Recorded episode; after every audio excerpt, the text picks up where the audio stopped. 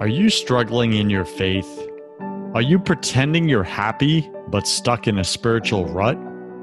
Are you tired of listening to famous pastors and preachers who make it sound so easy?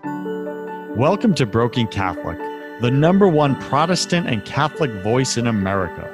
I talk about the important things that nobody else is talking about, like how to align with God's plan for your life, because I believe this is where 90% of Christians get stuck. And I tackle the negative self talk that we all secretly struggle with but won't admit.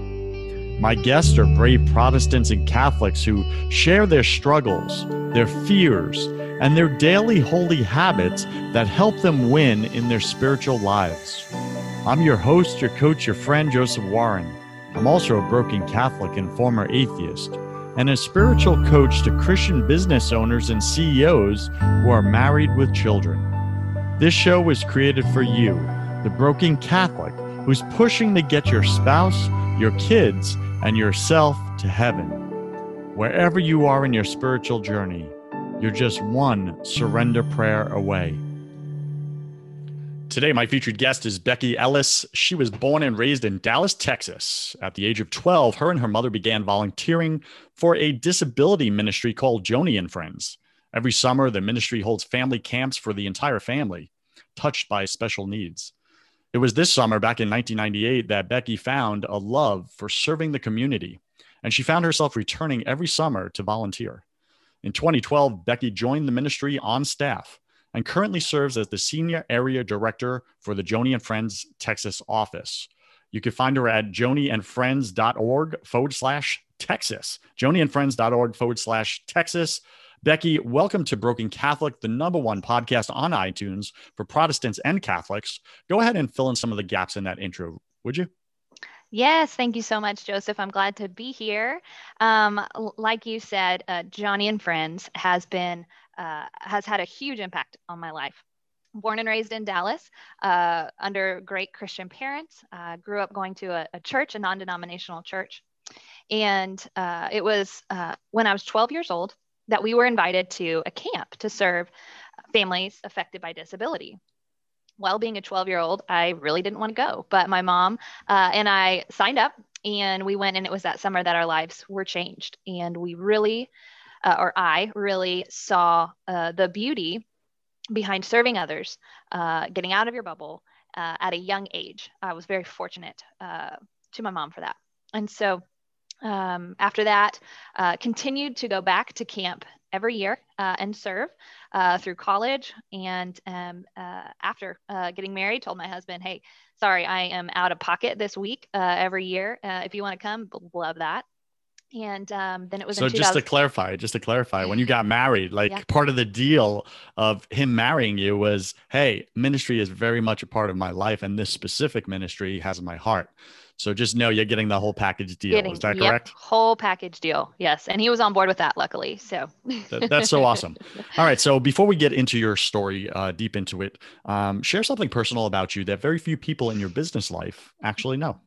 Yeah. Well, um, just recently, I, we welcomed our second child into our family. And uh, another girl. So we have a three year old and a three month old. Um, and really, uh, through that uh, and these times of being in a pandemic, something that I have really struggled with is just anxiety uh, and um, just that that comes with motherhood, um, juggling a full time job, uh, trying to be a mom, mom guilt, uh, wife guilt, uh, all the things that you can get done, all the things that you can't get done. Um, and sometimes that anxiety can be paralyzing um, mm. to where I don't know where to begin my day. Uh, and if I don't start it in the word, because you know we've got to clean up the oatmeal spill, spill on the floor before getting ready for work before packing the bags to get out the door. Um, then my day doesn't start off on the right foot. And mm. so um, you know life is uh, ever evolving and um, keeping those consistent that consistent quiet time with the lord has been the one thing that will get you through it uh, nothing mm. else. And so, uh, when there are big life changes like a, a, a, newborn baby, sometimes they can disrupt that, and the devil wants to take hold of that. And so, um, it really is, uh, it does take diligence and discipline uh, to set that time, whether it be a new normal, morning time, nighttime, but making sure that you have that time uh, that personal one-on-one relationship with the Lord that's strengthened through those quiet times, whatever they look like.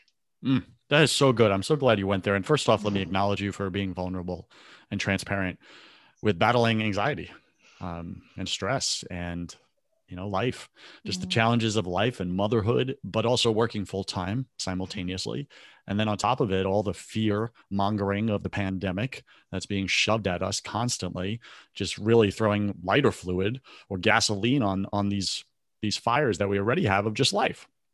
And uh, so many listeners right now struggle with this.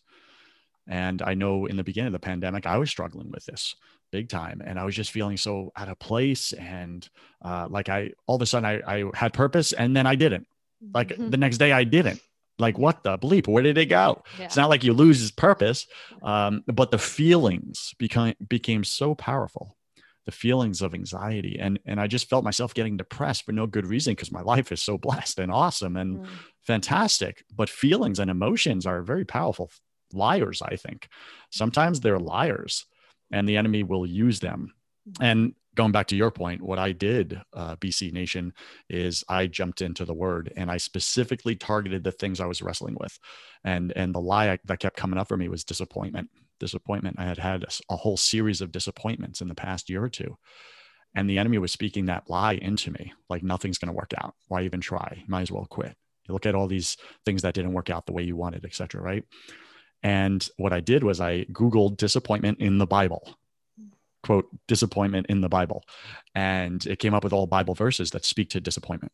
And what I did is I spoke those verses. I, I created a list of 13 of my favorite Bible verses that targeted disappointment as an example. And obviously, you can use whatever it is you're struggling with.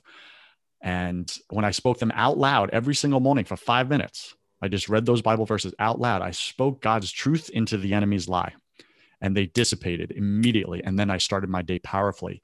And after a week or two of doing that, those lies just totally permanently just went away. So I don't know if that contributes to you, Becky, personally, or to you, BC Nation, um, but that is a very specific uh, holy habit or spiritual strategy that you can do right now during this pandemic. What shows up for you in that, Becky? You know, that reminds me of uh, a practice that my husband and I used to do, and I've started to integrate with my three year old um, based on one of my favorite Bible verses, which is always be joyful, pray without ce- ceasing, be thankful in all circumstances. And how we would start the day. Um, my husband years ago he used to have an hour long commute and so he would sometimes he would be up and out the door before i would see him but we would always text um, a handful of things that we were grateful for that day mm. something about each other uh, something physical like hot water um, something about the lord uh, and something personally. Hmm. And we would simply just, you know, in, in the text, number one, I'm thankful for my washing machine this morning. Number two, I'm thankful for your kindness to me, uh, and so on and so forth. And when you can live in that state of gratitude, uh, I think it continues to keep things in perspective um, and just recognizing all that the Lord has blessed us with, speaking it out, having an accountability partner, teaching it to your your young ones, uh, your kids at a young age, uh, is a beautiful thing. So your three-year-old daughter, like she she says says the things that she's grateful for, like every morning. Is that? Well, it's usually at bedtime. We talk about okay. what we're grateful for, and it could be something in her bed, uh, like a stuffed animal. It could be what I have just said. Uh, there's a lot of of repeating, um, and uh, so she's learning. Uh, it hasn't necessarily been that she has picked picked something out uh, that she truly is grateful for. But I think just the practice of it, she'll get there. That's so good. Yeah, her brain's still forming, so she only looks at what she can see, right? Yeah. What's right now. Yeah, um, that's awesome. All right, let's go to uh, Joni and Friends, uh, mm-hmm. uh, the organization you work with. What inspired you? I know the founder, uh, Joni, mm-hmm. um, has quite an inspirational story. Um, yes. Would you be willing to share the brief version of that that really touched your heart? Yes, I'd love to. So, Joni was uh, a 17 year old young athletic girl when she took a dive into the Chesapeake Bay, broke her neck, and became a quadriplegic. Uh, it was in her time in the hospital after that where she went through a state of depression and she wanted to take her life, but she could not because she couldn't use her arms. Uh, she had no way of doing it. Her friends weren't going to do it for her, but she had uh, an army of friends and family that surrounded her and brought the word to her. Um, she knew about the Lord before the accident, but she would even say she wasn't, you know, walking in it. Um, but it was those friends that really instilled hope in her uh, through her accident. So years later, she founded the ministry of Joni and Friends, wanting to reach out to families living in despair uh, under the weight of disability. And there is so much that comes with our ministry.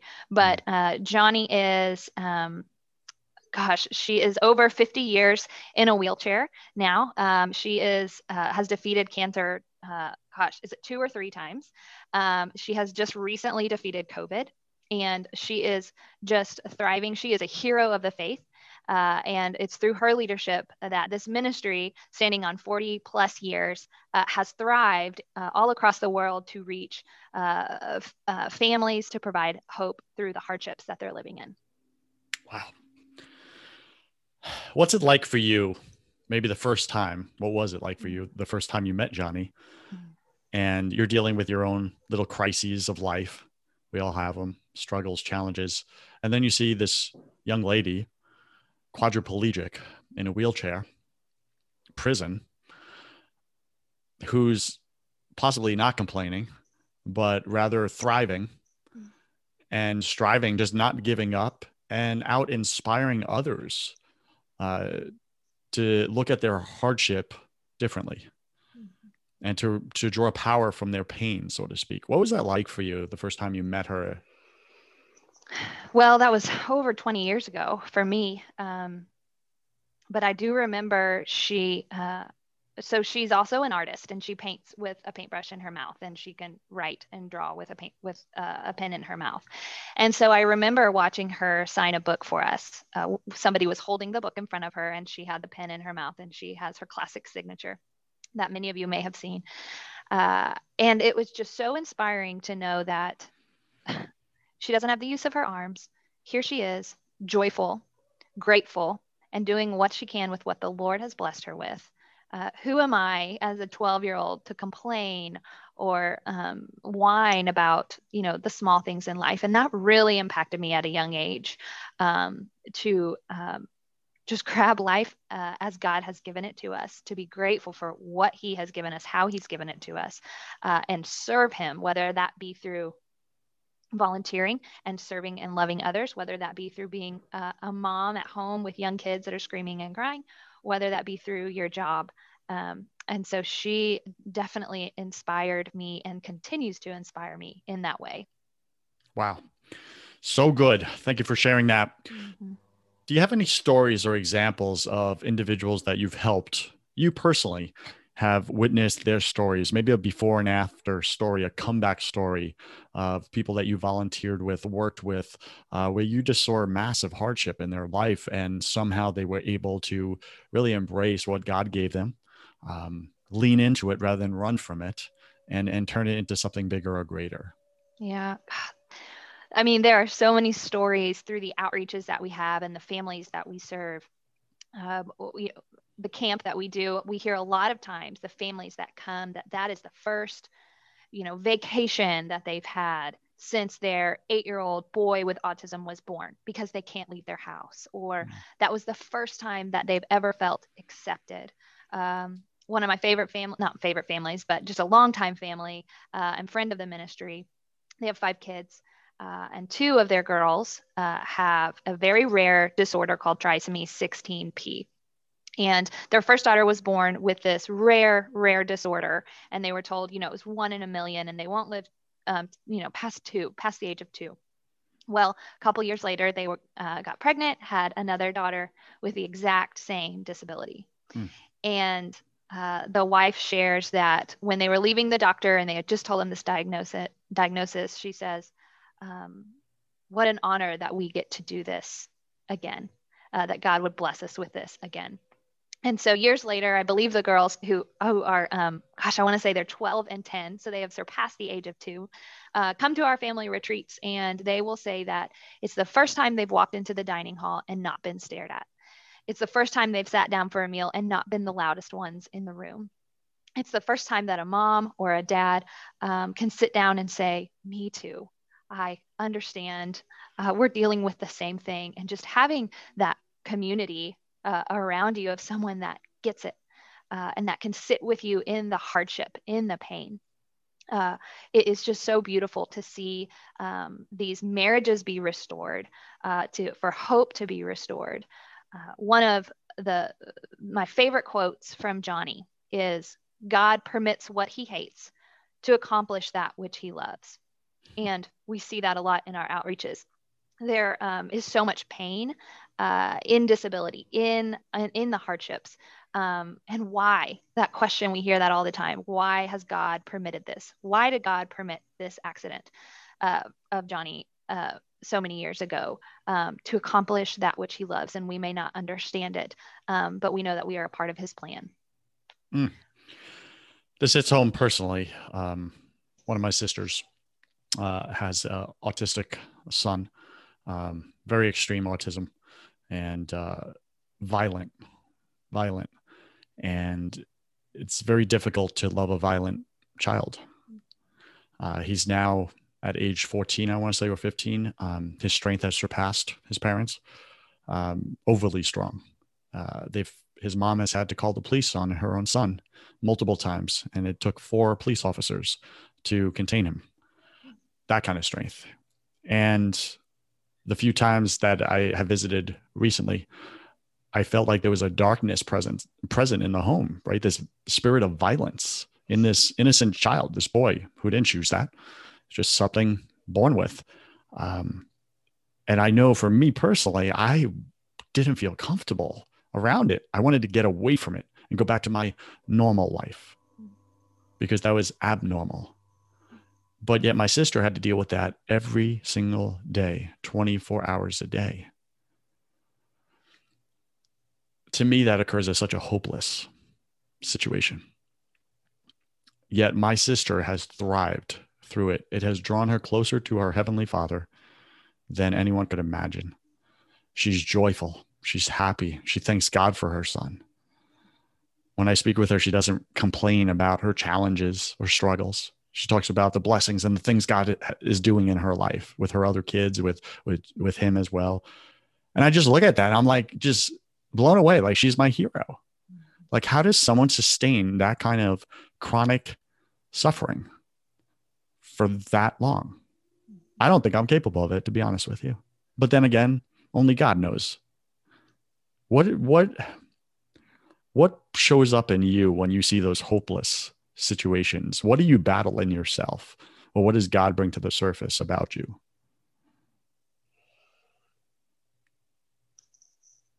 that's a that's a great question. Um, you know, I think uh, a lot of times, like you said, it made you uncomfortable, and I think a lot of people are uncomfortable with disability because it is not quote unquote the normal, or we may not see it. Um, but the disability community is the most unchurched population in the world. Over 1 billion people in the world are impacted by disability. And, you know, when I say disability, I think a lot of people think wheelchair or autism, but it could be post traumatic stress. Um, it could be a trauma from childhood. It could be uh, a veteran returning home from a battlefield. And I think um, uh, what it brings out in me is a desire to um, not show the world, but just to um, to reach out to those families and provide them with community because they need it. Um, one of the things that I think this pandemic uh, has brought about is everyone has experienced isolation, especially in the beginning. And that is not abnormal for our families. That is normal for our families w- uh, impacted by disability to experience that isolation to experience the the fear of catching a common cold and it could be life ending and so you know I'm, I'm grateful that the the pandemic has brought about that knowledge because that is what our families deal with every day uh, mm. and if we can uh, realize that and be more sympathetic to that uh, we could reach a lot more families through our church through our community uh, of those families that are living in isolation, uh, that are living hopeless lives. Um, and, and we can do something about that to change that. I really get what you're saying there, Becky. it's difficult for us to relate to other people when we haven't been through their experience. And I remember I used to look at people with addiction as weaker individuals, people without discipline. Why can't you just control that thing that's not working? That's hurting people around you. You're obviously a weaker person. That's how I used to see it until God allowed me to experience addiction in one area of my life. And it was the first time in my life that I couldn't stop doing the poor behavior. I had no control and a complete sense of powerlessness, which I had never experienced before in my life. And it wasn't a lack of effort or desire to stop. There was chemical uh, changes that I experienced in my body, no different than an alcoholic. And I couldn't stop. And I thought to myself, God, why'd you allow this? I know I chose through my poor choices. I take responsibility, but why are you allowing this? And then when I stopped asking the why question, because I think why questions are mostly pointless when it comes to God. Why this? Why are there suffering? Why is this guy blue? Like all we, it does is cause us frustration and unsatisfied answers. I started asking what questions and what are you wanting me to do with this? What are you showing me about me? What is your purpose uh, through this? Um, what would you have me do next? Start asking these what questions. And then I really got present too. And God showed me that He allowed me to experience what other people go through so that I could speak to those other people, not from a place of superiority, but a place of authenticity. Hey, I've been there. I get it. Praise God. I've, I've gotten through it and I no longer deal with the addiction. It's out of my life. Let me show you how to get out. And it's a completely different perspective. Um, so is that what you're talking about as yes. far as like connecting with people there? Yes. Yeah. I really believe that some of the most um, comforting words can be me too. Uh, I know I went through that with my first uh, child, you know, as a mom being up in the middle of the night. You're, you don't know if your baby is eating enough, uh, texting other people, what am I doing wrong? Or they're crying all the time. But for, for me personally, for a mom to say, oh my gosh, me too. I went through that too. Let me walk you through what I did. Let me walk you through how the Lord uh, spoke to me in those challenging times. Um, uh, we were made to live in relationship and and community uh, so to have that, to have um, someone that understands, someone that will listen, uh, and that that cares for you and cares with you, uh, a lot of times can bring you out of that despair, out of that addiction, out of whatever it is. Mm, so good. So even though we're in a pandemic, are you seeing more community developing, more Christian community, because people are the majority of people are now experiencing isolation? Uh, we were seeing community in a different way. So I know as a ministry, we had to shift our outreaches, our in person outreaches. And so we tried a lot of things virtually. And some of them were great, although they will never replace the in person uh, camps that we have or, or um, whatever it is, Christmas carnivals. Um, but we were able to reach um, people we may, may not have ever reached through, uh, for instance, we did an online drumming class and we hired uh, Kevin at Drumming Around to come in and do um, a 45 minute virtual drumming class with our kids living with special needs. And we had one kid with two wooden spoons in his hand drumming on a watermelon in his kitchen uh, and so it was moments like that that we were forced to think out of the box be creative and how can we engage the community during this time of isolation so um, so yes and no. I think uh, we really wanted to go beyond our reach through the virtual world, uh, but we are so ready to get back to our in-person uh, outreaches and uh, community gatherings. Give me three tips or or spiritual strategies or techniques, methods that BC Nation can apply in their life right now. If, like myself, they uh, know people with disabilities um, or people that are different that are struggling with challenges that make them uncomfortable. Mm. What are three steps, simple steps, easy steps this week, possibly, mm. that BC Nation could do to engage in community that individual or that family? That's a great question. Okay, so the first thing that comes to mind is eye contact. So if you see someone out in the grocery store, at your church that has a disability, a lot of times you'll hear that they are being looked at differently. But to just stop, make eye contact with that person, and even just saying hello. Now, I know it's hard in these times where we're all wearing masks and all you can see is our eyes. Um, but engaging with a simple hello, how's your day, uh, can make the world of a difference instead of just that kind of awkward side glance. Oh gosh, uh, I don't want to look at them and, and let them think that I'm judging them. Uh, treat them like anybody else that you would pass uh, on your day to day routines. Okay, got it. Eye contact. And that goes for homeless people as well, right? Yeah, Don't just hand them a dollar without looking into their eyes. Yeah. Remember, you know, Mother Teresa said it very well. She's like, people like, how do you serve people like when they're smelling and stinking and decay on their flesh? And like, it's disgusting. How do you do it? She's like, every single one of them, right? Every person. I'm paraphrasing. I see Jesus in disguise. I'm not giving it to the person. I'm giving it to Jesus. Mm, He's just showing up that way. yeah. And, and I would say the same for homeless. All right. So eye contact, BC Nation, look people in the eye. At least, you, you know, the mask doesn't cover their eyes. So you have no excuse. Okay. Look in the eye. What else you got, Becky? Well, and let me say this before we move on. Don't you find it in such a digital world? Don't you find it hard to make eye contact nowadays? 100%. Yeah. Yeah, It's a discipline, you know, to Oh. to stop, take the time, look someone in the eye, and have a conversation. So, Have Yeah. you ever tried to look someone in the eye as you're speaking? oh yeah. I, I don't know if that's a thing for anyone else listening right now, but I caught myself having that thing. I realized that when someone's speaking to me, I look them in the eye. The second my mouth starts moving, I look away yes. and I don't hold my eye contact. I'll glance back at them every five seconds, but I don't just hold and speak and look them in the eye as I'm speaking. Mm, Why is that? Like, what's going on there? And I really had to take that on and say, that's not right yeah. because I'm not communicating to their heart, to their soul. I'm, I'm looking up in the air or down at the ground. That's disrespectful. It's rude. It's not connecting. So Mm, I took that on and it was so awkward and uncomfortable. I got to tell you, the first week or two, Becky, of just like intentionally hold your eye contact, Joseph, hold your eye contact as you're speaking. And man, it, with practice, it got better and better. And now I can do it more and more. But it was such a weird experience that, and, Yeah. and I realized I just wasn't connecting with people in a real way. mm, mhm. All right, eye love it. contact. Okay. Got it. Number two.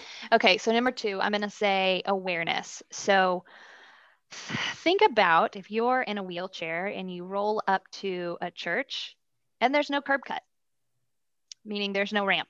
There's the curb and then there's the door. How are you going to get into that church? And it's the little things. I, and I recognize stuff like that more now that I have a stroller and I'm pushing around kids. Um, hello, this is not disability friendly. I can't even get my stroller up into this building.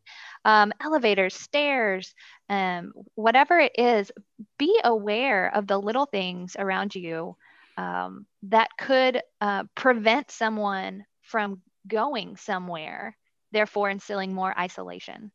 So what do we Um, do about it? You, Oh, you don't see a ramp at your church. What? Mhm. What do you do? well, let me tell you. Tell us, Becky. Tell us. well, I say that because that is uh, the cornerstone of Joni and Friends is to help equip and mobilize the church worldwide.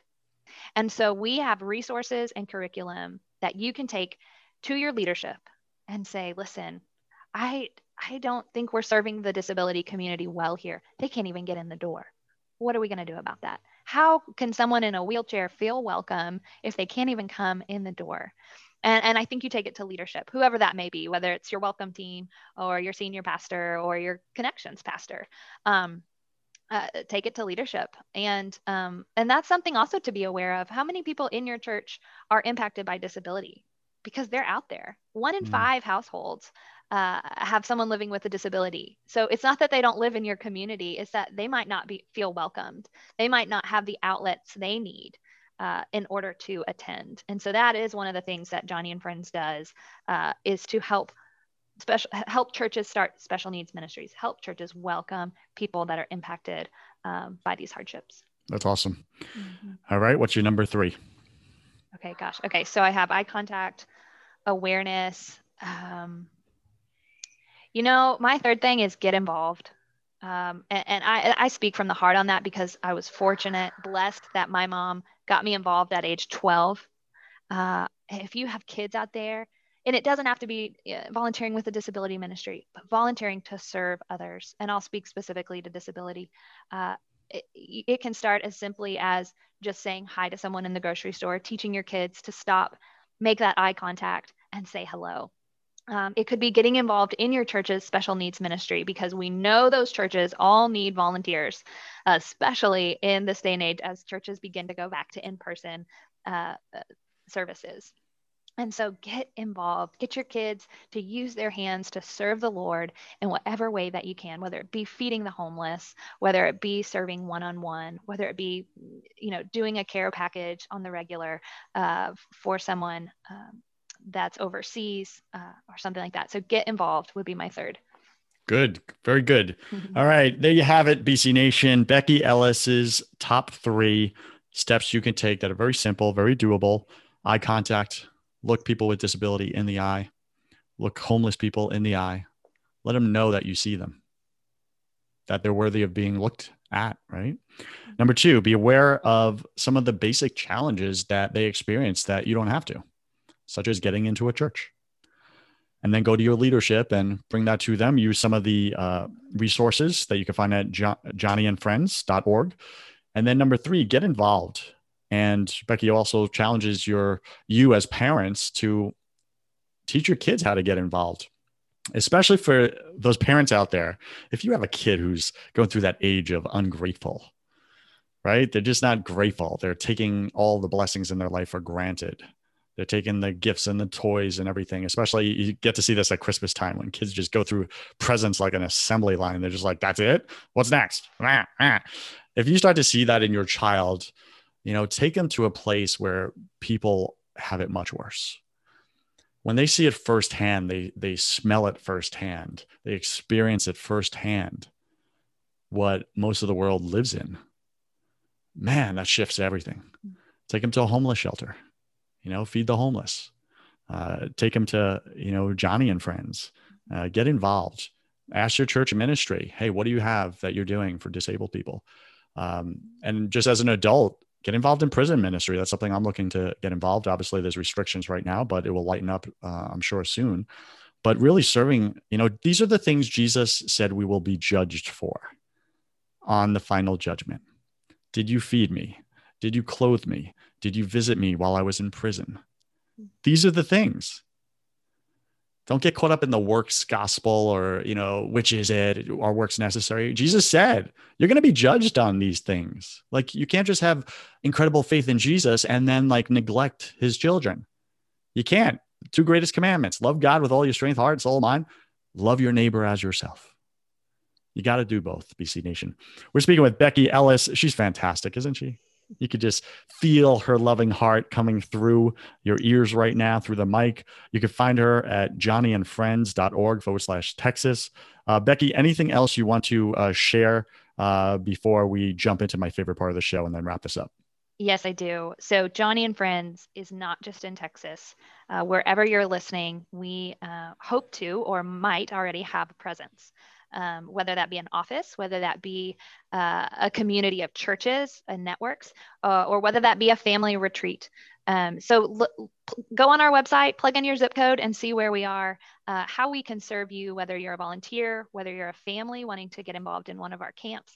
Um, and also, we do a lot internationally. Uh, we collect wheelchairs uh, locally and we send them to prisons where our inmates refurbish them and then we ship them overseas uh, and distribute them to kids that have never had a chair before. So if, if, your heart is missions internationally, we've got something for you there. And we also serve the veteran community, uh, those uh, that have been wounded by the visible and invisible wounds of war. So um, there's so much to Joni and Friends. I hope that you um, are able to uh, learn more about Joni herself and, and just how she is such a hero for the faith. Uh, and again, reach out to us if we can help serve you in any way. Fantastic. All right. So, Becky, welcome to my favorite part of the show. Welcome to the confession round. I'm going to ask you 10 quick fire questions. You'll have about three seconds to answer each. Don't overthink it, it's just for fun. Okay. Are you ready? Uh, sure. What's your favorite thing about God? Oh, uh, his creativity. Yeah. What's your least favorite thing about God? oh, gosh. Uh, when the answer doesn't quite come when we need it. Yeah, waiting on the Lord, right? Waiting, yes. What are you most afraid of? Uh, physically, uh, fire. Got it. Got it. I believe we're all struggling with something at any given moment of our lives. It's just part of the human condition. What are you currently struggling with right now, either professionally or personally? Yeah, I would say anxiety. Uh, becoming a new mom of two and going back to full time work. There's just a lot of Oof. anxiety with that. Anxiety for sure. What did you spend way too much time doing this past year? oh, I would probably say Netflix. Darn Netflix. Yep. Binge watching. It's your fault, Netflix. the truth. The truth. What secret fear do you have about people? Oh gosh. Um, I am a people pleaser, so uh, I think I would say I fear them uh, not being happy or joyful. Mm, like letting them down? Yes. No. Yeah. Yeah, that's a big one. What do you wish you had learned sooner about God? Um, sooner about God, man. Uh, I think His grace, uh, which is something that I have been learning over this past year in some devotions I've had time in. So I would say His grace, the depth of it. Yeah, it's pretty good, pretty deep. What is a new habit that you want to create? Uh, more consistent time in the Word. Yeah, got it. What's a bad habit you want to break? Um, Netflix. well, I think one's going to lead to the other. What do you think? yep, that's a simple answer right there. That's so funny. Pick three words to describe who you are now. Oh. Uh, child of God, Nice. a um, a mom in need of grace on the reg, and um, I would I would hope to say joyful, I get that. finding joy in the mundane. hmm Pick three words to describe who you were before you experienced God in your life. Hmm. Selfish. Um, uh, gosh, these are tough questions. I would say um, self righteous. I don't know if those are the same things, but they hit pretty hard to home. And um, impatient. Yeah. Got it. And last question If you could come back to life after you died, Becky, look your family and friends in the eye, your husband, your two kids, and give them only one piece of advice about everything life, eternity, all of it, what would you say to them? that you are loved deeply, uh, more than you will ever know. It's one of the best answers I've ever gotten. this is what people forget that they are Mm. loved. And it causes a whole lot of problems from there. Yeah. Any final wisdom? What's the one thing you want my listener to know about having a relationship with God versus not? You know, I'm just going to go back to Joni's quote that I I think says it all that God permits what he hates to accomplish that which he loves. For those that he loves. Mm, And that's you, BC Nation. You are loved. Becky, uh, if BC Nation wants to get in touch with you, reach out to you, send you a question, how do they do that? Sure. You can find me, uh, email me at B E L L I S at joniandfriends.com.